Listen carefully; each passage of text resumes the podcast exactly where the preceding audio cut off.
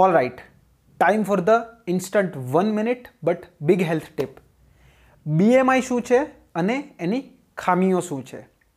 अगर सरल भाषा में बात करूँ तो BMI ए तमारू वजन अने मीटर में ऊंचाईनो वर्ग एनो एक गुणोत्तर है। अगर 100 किलोनो व्यक्ति जेनी हाइट 2 मीटर होय तो एनो BMI आवशे 100 / 2² = 25। आनी साथे समस्या शुं छे? कारण के BMI खाली वजन अने ऊंचाईने ज ध्यानमां ले छे, परंतु बॉडी फेट पर्सेंटेज अने वेस्ट सर्कम्फरन्स ने ध्यानमां नथी लेतुं। एना कारणे एक कम्प्लीट पिक्चर प्रेजेंट नथी करतुं।